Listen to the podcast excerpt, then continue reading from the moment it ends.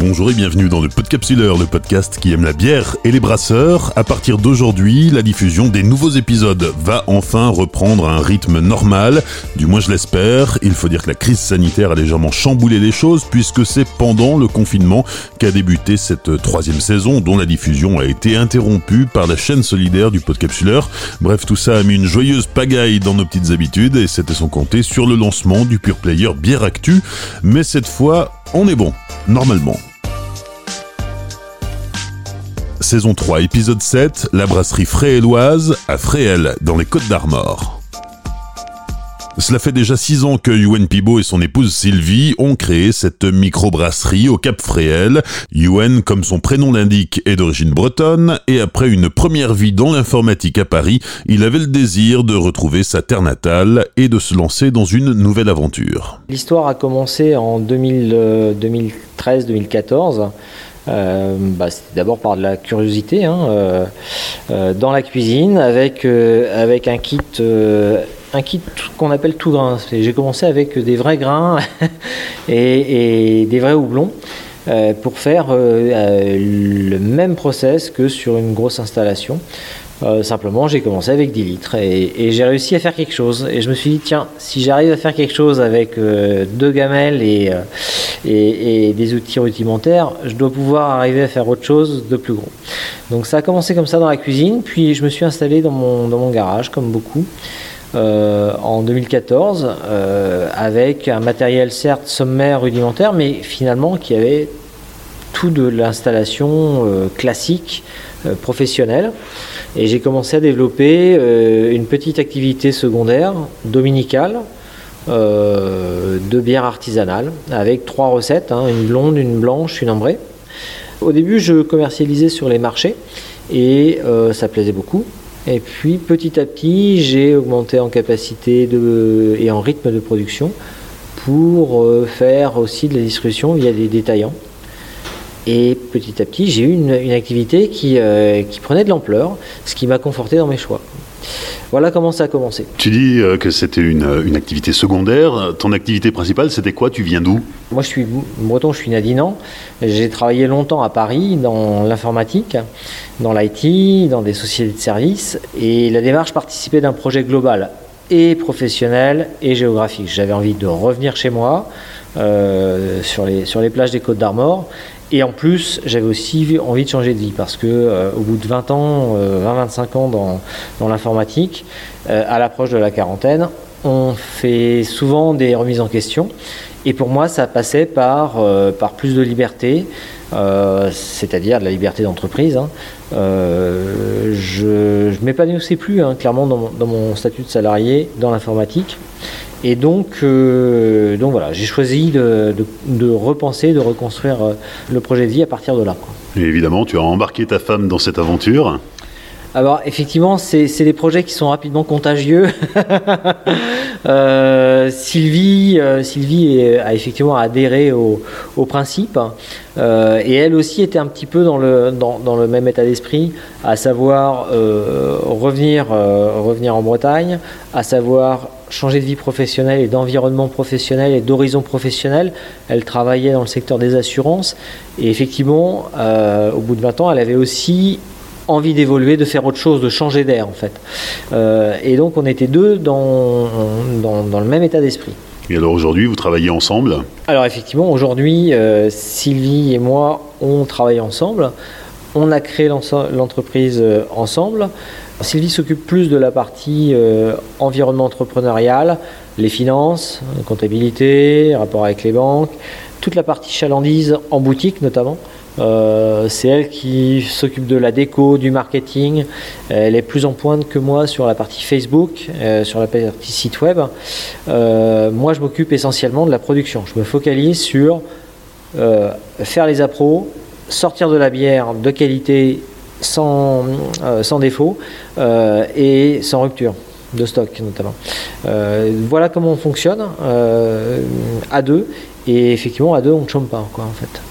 Alors ici, tu es installé euh, dans cette brasserie depuis 2018. Euh, hein, euh, grande installation que tu as montée de toutes pièces, un peu comme un, jeu de mécano, c'est-à-dire que tu as monté à la fois l'installation de production, mais aussi le bâtiment. Oui, tout à fait. Je travaillais dans le garage hein, depuis 2014, mais le projet sous-jacent, c'était de grossir et de s'installer sur une installation professionnelle. Donc on a pris le temps de visiter d'autres brasseries pour voir comment ils étaient installés, de prendre des idées de ce qu'il fallait faire, de ce qu'il ne fallait pas faire aussi. Hein. On a visité tout et rien. On a commencé à penser le projet à la fois à partir du bâtiment, puisque la mairie avait proposé un projet euh, plus vaste de, zone commerciale pour lequel il y avait des projets de terrain disponibles. Donc on a acheté le terrain, euh, pour y construire ex nihilo un bâtiment dédié à cette activité et pensé pour cette activité. Euh, donc on a monté le projet tous les deux, on l'a architecturé, donc il a fallu penser les plans du bâtiment. Bien sûr, c'est une société qui a réalisé le bâtiment. Hein. je ne euh, me suis pas lancé là-dessus. Je ne voulais pas justement bricoler non plus. Mais effectivement, on a pensé l'ensemble des locaux. Euh, ce qui veut dire penser la marche en avant, penser la logistique, penser l'espace boutique, penser l'aspect euh, environnement client, euh, l'accès bar, enfin voilà. c'est quelque chose de très excitant. Je me souviens d'une période très excitante. J'y ai passé des soirées, voire des nuits à plancher sur le sujet pour optimiser les mètres carrés, pour optimiser les, sous aussi, parce que ça coûte quand même assez cher, et pour faire les bons choix, effectivement. Et ce qui est excitant aussi, c'est de voir que euh, les hypothèses, c'est une réflexion qui a duré environ un an et demi, et ce qui est excitant, c'est de voir que les hypothèses de départ ont varié pendant la réflexion. Pas seulement pendant le projet, pendant la réflexion. Les paramètres de l'équation euh, début 2016 bah, n'étaient plus les mêmes fin 2017. Euh, et quand on a dit top départ, je me suis dit, bah dis donc, euh, on, en a fait des, hypothèses, des allers-retours, des, des, renversements de choix, etc. Mais ça y est, là, on y est, ça doit marcher. Là, on, est, on est paré pour l'aventure. Fin 2017, c'était le top départ. Les premières euh, coups de pelle avec les pelleteuses et puis l'élévation du bâtiment qui nous a été livré en 2018, quoi, en fait, mi-2018. Pourquoi ici? Tout d'abord parce qu'on a, on habitait Fréhel, on avait une maison secondaire à Fréhel et on voulait se, se baser euh, et, vivre euh, en Bretagne. Donc ça aurait pu être, euh, Saint-Malo ou, Saint-Brieuc. Il se trouve qu'on est du coin. moi, je passais toutes, mes vacances dans les parages et Fréhel, c'est quand même un petit coin de paradis. on a la mer, on a la terre, on n'est pas loin des, des, de grandes villes bretonnes. J'ai parlé d'une zone touristique hein, sur toute la côte Malouine et Briochine. Euh, on n'est pas très loin de Rennes non plus, on a une heure de route de Rennes, donc on est, euh, on est à la fois à la campagne, mais on n'est pas loin de tout. Euh, c'est vraiment, j'ose le dire, hein, c'est the place to be, Fréhel. moi, je suis heureux comme tout ici, c'est mon petit coin de paradis, comme je dis. Et Fréhel n'avait pas sa bière Il se trouve que la plus proche microbrasserie autour de Fréhel est à plus de 30 km était et est toujours à plus de 30 km. Donc on a entre guillemets un, caractère relativement euh, euh, exclusif sur, euh, sur cette zone. Tant mieux, tant mieux pas, peu importe. Moi je pars du principe que plus, plus on est de, fous, plus, plus on rit. Et, et je considère qu'on on a plutôt des confrères que des concurrents hein, là-dessus. Mais effectivement, c'est important de souligner qu'il y avait quelque chose en plus à créer. Et la mairie qui portait le projet de zone commerciale était en plus très à l'écoute et très demandeuse de ce genre de projet. Donc on était en plus à la fois accueillis et attendus. On avait euh, intérêt à ne pas décevoir en plus. donc on avait la pression très tôt. donc, euh, donc voilà pourquoi Fréhel en fait. C'est un tout, euh, un, tout qui a conditionné notre choix en fait. Aujourd'hui, ça fait deux ans que la brasserie est implantée ici. c'est peu, mais c'est beaucoup. Alors c'est effectivement peu, parce qu'on est très jeune, euh, on est une jeune entreprise, pour avoir fait différentes démarches euh, euh, administratives, commerciales, marketing, on demande souvent trois ans d'existence à une société dans, plein de choses, hein, sur plein de sujets. Donc deux ans, c'est jeune. néanmoins, on a déjà un, retour, on a passé une année pleine, la dernière en 2019, une année pleine et on voit ce que c'est qu'une année pleine de, microbrasserie avec le, démarrage tranquille en janvier-février où on a l'impression qu'on est seul au monde et qu'il ne se passe rien, les premiers frémissements en mars Et, le fait qu'on comprenne en avril que ça y est, c'est parti, et puis on va pas s'arrêter, ça va être un sprint long euh, qui s'arrête pas en septembre, qui s'arrête pas en octobre ou un peu. Et, en novembre, il y a déjà Noël à préparer. Euh, donc on est jeune, mais on a déjà de l'expérience. L'année dernière, on a produit 215 hectos environ. On a produit et vendu 215 hectos. On a déjà un regard sur ce qu'on sait produire en termes de bouteilles, en termes de fûts. On produit en bio et on a vu que la partie bio qu'on a commencé à développer en début d'année dernière a vraiment pris son envol. On fait 50% de notre chiffre sur du bio. Donc on a déjà un premier recul. Une première année, c'est déjà un premier recul euh, euh, sur notre activité. Même si le début 2019 a été un peu, faiblard. Euh, ensuite, euh, l'activité a décollé et finalement, euh, la production de bière ne suit pas la saisonnalité qu'on peut avoir en termes de, tourisme en Bretagne. L'année 2019 était, le début a été faiblard parce qu'en en fait, on a démarré la commercialisation en septembre 2018. le bâtiment a été livré en 2018. Septembre 2018, commercialisation de la première bière avec très peu de notoriété, très peu de lisibilité. Donc on a, on a, fait du chiffre, euh, on a fait des ventes sur la fin de l'année 2018, notamment pour les fêtes de Noël mais ce n'était pas significatif ni révélateur. 2019 s'annonçait comme l'année où on allait y voir beaucoup plus clair en termes de, euh, de zone de commercialisation et de la, façon dont on allait travailler. Effectivement, en, janvier-février, il ne se passe pas grand-chose en termes d'animation. On a une saisonnalité qui s'est installée et elle n'est pas sur uniquement juillet-août. Et c'est plutôt bien, on a, moi j'ai plaisir à travailler, y compris l'hiver, avec euh, des cavistes, avec des restaurateurs du coin qui ont quand même une activité significative euh, pour, ne, pour ne pas perdre le, le, fil de, l'activité et se concentrer simplement sur juillet-août. Euh, à titre d'exemple, l'un des premiers restaurants qui nous a fait confiance sur les fûts, euh, qui est un restaurant de Fréhel, nous a fait confiance sur des fûts en hiver. Sur, les, sur la bière de Noël, qui est devenue la, la Rouennaise Aour, qui d'ailleurs a été primée au, au Terrali l'année dernière en 2019. Ils s'y sont pas trompés dans leur choix. Et en fait, ils ont commencé à travailler avec nous en hiver, euh, au, mois de, décembre. Et euh, on a produit et on a fait énormément de production euh, de cette bière ambrée jusqu'au mois d'été, où là il a fallu passer sur quelque chose d'un peu plus léger, parce que 7 degrés en plein soleil, ça cogne. Donc voilà, il n'y a pas forcément... Moi, je travaillais pas que sur juillet-août, et c'est plutôt, plutôt sain. Là, on se rencontre en juin 2020. La France est en plein déconfinement. Euh, comment est-ce que tu as traversé euh, cette, cette période inédite? À la fois, je l'ai traversé de manière euh, relativement détachée et sereine. J'essaye de ne pas trop donner prise aux, événements.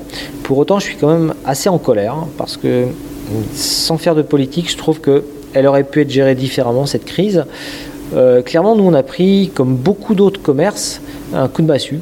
Euh, je pense aussi aux coiffeurs, euh, euh, aux magasins de, bricolage qui ont dû fermer du jour au lendemain sans avertissement et on a été en fait livré à nous-mêmes et laissé au milieu du guet.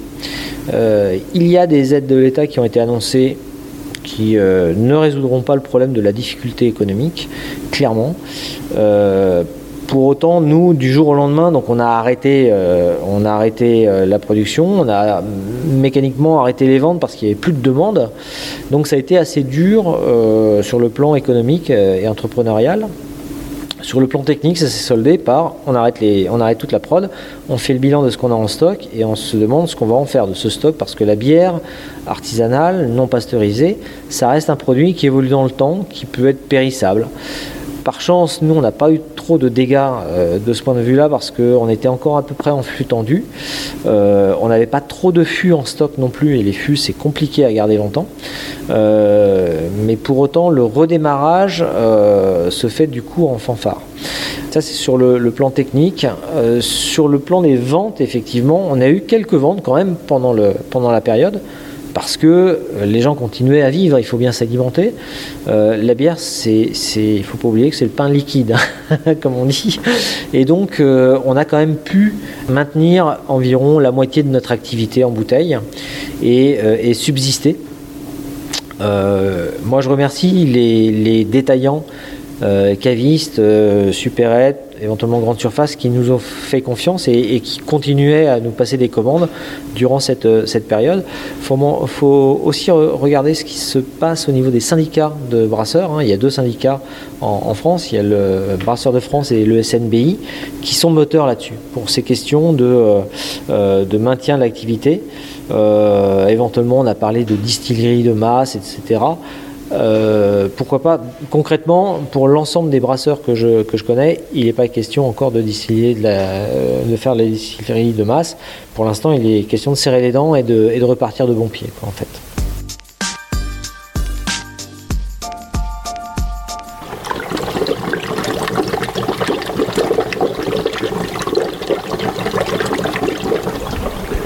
Bon, là, c'est en train de faire monter ses verres. C'est un brassin qu'on a fait hier.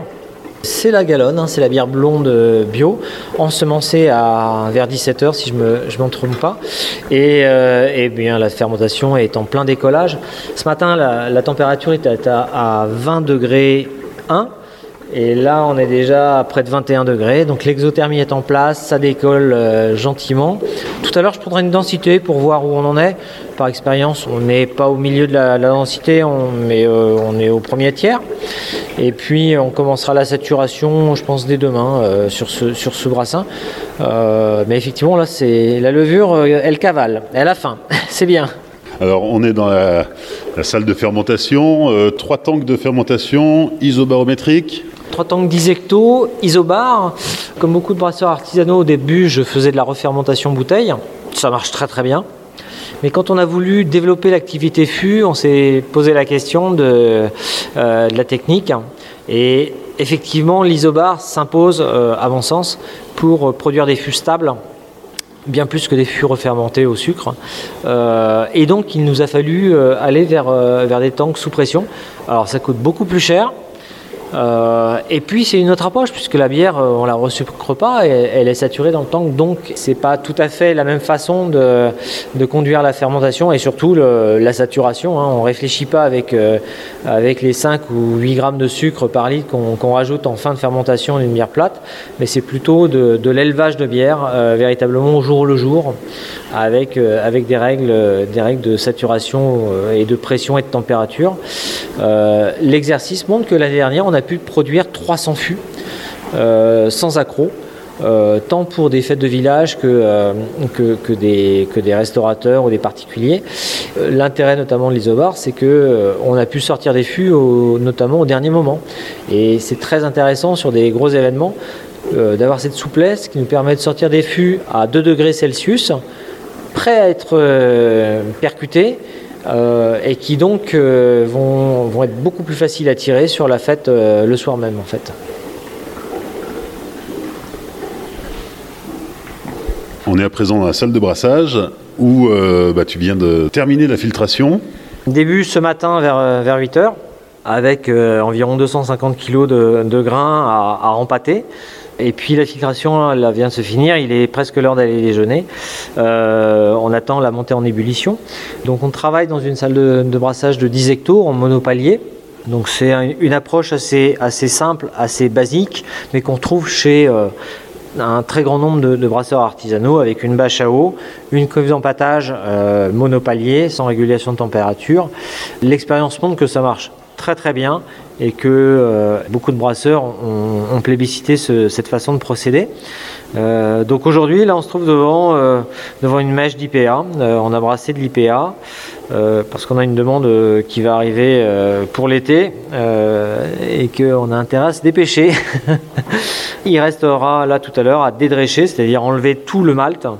Donc c'est un travail physique hein, parce qu'il faut verser le malt le matin tôt et très vite homogénéiser la mèche il va falloir enlever tout ça, l'évacuer et on recycle les drèches soit chez des particuliers, euh, on a une petite liste de diffusion pour des particuliers qui viennent chercher les drèches pour leurs poules, euh, ou bien chez un agriculteur qui le, prend aussi euh, pour nourrissement et, amendement de, la terre également. On a parlé du fût, la fréloise c'est aussi bien sûr de la, bouteille, hein. on est ici au poste d'embouteillage. Tout à fait. On fait aussi des, bouteilles, il ne faut pas être sectaire. On fait des bouteilles en 33 centilitres et en 75 centilitres. Et donc, on se trouve ici dans la zone de, conditionnement, embouteillage, stockage, avec d'abord un poste d'embouteillage manuel. Alors, c'est vrai que dans notre projet, euh, il nous fallait une solution d'embouteillage pour 10 hectos. C'est pas un petit volume, hein, des, ça commence à, chiffrer. Euh, et on, euh, on a réussi à trouver une embouteilleuse en plus isobarométrique manuelle ce qui n'est pas courant sur le marché. Mais ça nous permet d'embouteiller de la bière euh, soit qu'on fait en refermentation, soit qu'on fait directement saturé en isobar, et ce de manière manuelle, ce qui permet d'avoir un tarif relativement euh, euh, attractif en termes de montage financier. Donc concrètement, cette machine nous, permet d'embouteiller un brassin à deux euh, en une journée. Alors ça reste une grosse journée hein, d'embouteillage, euh, mais le poste, au lieu de, prendre une machine et une ligne d'embouteillage continu avec ce qu'on appelle un monobloc, on a discrétisé et cloisonné les différentes fonctions. L'embouteilleuse d'une part, la capsuleuse, effectivement, on a une capsuleuse automatique, ce qui nous permet de euh, d'éviter les bouteilles sur un, tapis roulant et, de les voir se capsuler automatiquement. Et donc, euh, un embouteillage dure environ euh, voilà, une, grosse journée hein, entre, entre la sanitation et le rangement après. On commence à 8h et on finit à 19-20h. Mais on fait 10 hectos à ce tarif-là à 2 et l'expérience montre que c'est gérable. La partie ensuite étiquetage nous permet d'étiqueter à la demande euh, toujours des bouteilles 33-75 avec euh, étiquette, contre-étiquette, inscription du numéro de l'eau à la volée. Globalement, sur la partie euh, embouteillage, étiquetage, on a un budget global de 40 000 euros entre les trois machines, ce qui est inférieur à, à un monobloc isobarométrique complet euh, qui coûte allègrement 60, 100, voire même un peu plus, 60 000 euros, 100 000 euros, euh, voire même un peu plus, euh, et qui nous permettait de mettre une première pierre, une première, un premier pied à l'étrier en fait. Dans, la, dans cette zone-là, on est capable de stocker en fait le flux commercial, commercialisable immédiatement. Euh, c'est-à-dire euh, des bouteilles pour, euh, environ, un, pour environ 10 hectos de bière directement livrable, étiquetée, tandis que l'autre zone dans laquelle on ira voir tout à l'heure, c'est des bouteilles non étiquetées en fait.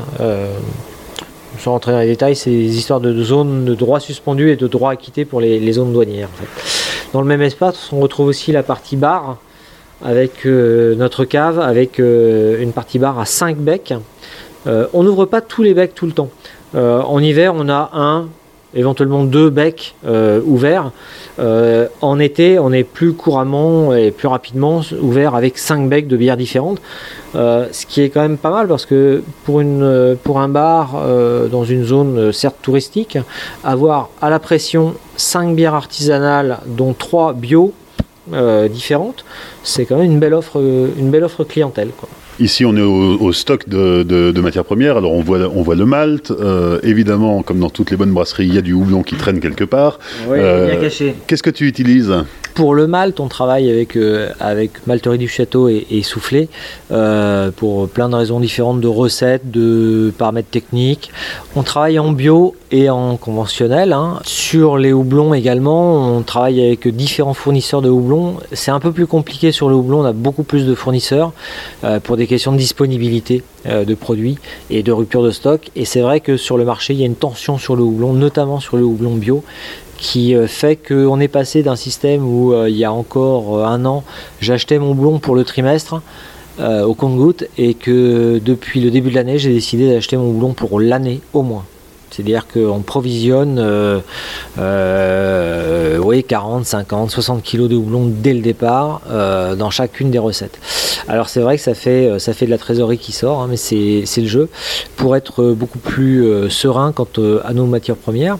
Donc effectivement, on a une salle avec des racks, un entrepôt clairement référencé sur palette parce que moi j'attache une importance capitale à, tout ce qui est propreté, rangement, visualisation, comptabilité matière. Euh, moi je me refuse à, travailler euh, approximativement et à pas savoir où j'en suis dans mes, dans mes matières premières. Euh, je sais, pas au gramme près, mais au kilo près, combien j'ai de, combien j'ai de stock des différentes matières premières. Ça c'est clair. Le malt de base, euh, bah, c'est le, Pilsen 2RP, hein, qui est le, l'un des maltes les plus standards pour faire euh, euh, tout type de bière, malt d'orge. évidemment, on prend du malt de blé pour faire de la bière blanche, hein, c'est de la Weizenbier. on a une petite demi-dizaine de maltes spéciaux euh, de type caramel, de type euh, malte chocolat, de type euh, malte Munich, des choses comme ça. on, a, on utilise du sel, on utilise de l'avoine également pour les différentes recettes. mais il faut savoir aussi que des fois il faut faire les choses très simplement. Il n'y a pas besoin de mettre 40 000, 40 000 ingrédients pour faire une bonne bière. Par exemple, la, la Galonne, notre bière, notre bière blonde bio légère, je n'utilise qu'un seul malt, le Pilsen de Zerp, et ça marche très très bien. Euh, c'est une bière qui d'ailleurs n'a que deux houblons, un houblon pour euh, l'amérisant et un houblon pour euh, l'aromatisant. Et c'est tout, il n'y a pas d'épices, il n'y a rien d'autre. Et en fait, c'est une bière qui est plébiscitée l'été, tant en format bouteille qu'en format fût. Alors effectivement, ensuite sur l'IPA, par exemple, c'est beaucoup plus compliqué. Il y a, il y a trois maltes, il y a trois houblons, euh, on fait du dry hop. Euh, c'est comme dans la bière ambrée, euh, la bière spéciale, il y a trois maltes, il y a trois houblons. Là, ça complexifie l'équation, effectivement. je travaille beaucoup avec le Magnum, hein. je m'en cache pas, hein, qui, est une bonne base pour, pour l'amérisant. ensuite, dans, dans l'IPA, je peux dévoiler une partie du, sujet, puisque de toute façon, on voit les sacs, hein. et puis c'est un secret pour personne. Et de toute façon, au-delà de, la variété, euh, la recette ne fait pas la bière, euh, c'est le brasseur. Euh, on dit souvent le brasseur fait le mou et la levure fait la bière. C'est-à-dire qu'avec une recette, on peut, ne serait-ce que sur les paramètres de brassage et sur la conduite de la fermentation, faire des bières différentes. Donc il ne faut pas se faire une montagne de, de, la liste des matières premières. Donc je vais le dire, mon IPA, vous prenez du mosaïque et du simquet. Voilà. Maintenant, je vous dirai pas combien. On va goûter? On va goûter avec plaisir. Les cinq dernières minutes avec euh, la dégustation. Alors, qu'est-ce que tu nous as préparé? Alors toujours avec euh, modération, on a commencé par, euh, par tirer un peu de, de Rouennaise Galonne. C'est notre blonde bio, 5 degrés 8. Quelque chose d'assez frais, léger, estival, un petit peu d'agrumes un peu d'amertume en bouche, encore que ce soit très raisonnable.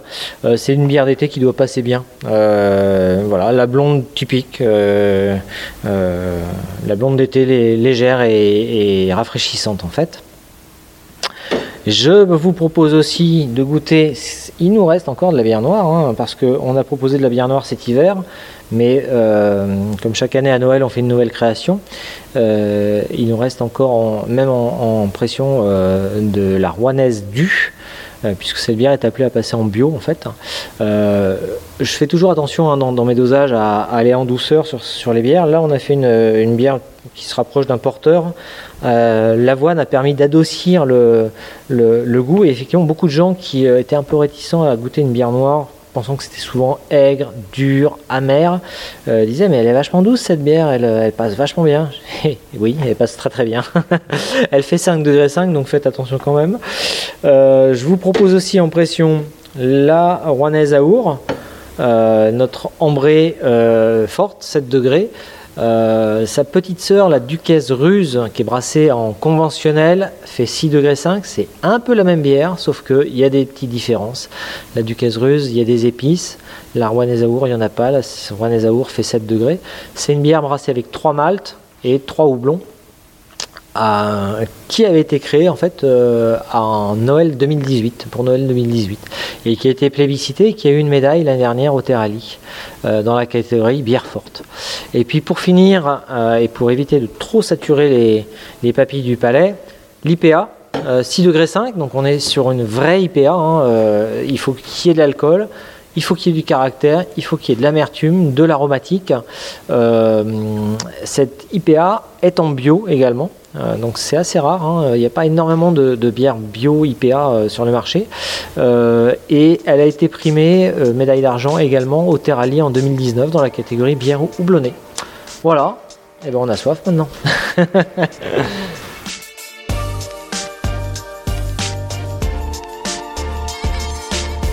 Merci à Yuen Pibo pour son accueil lors de l'enregistrement de cet épisode. Comme d'habitude, vous pourrez découvrir la brasserie en images sur les réseaux du Podcapsuleur et de Biractu, Facebook, Twitter et Instagram.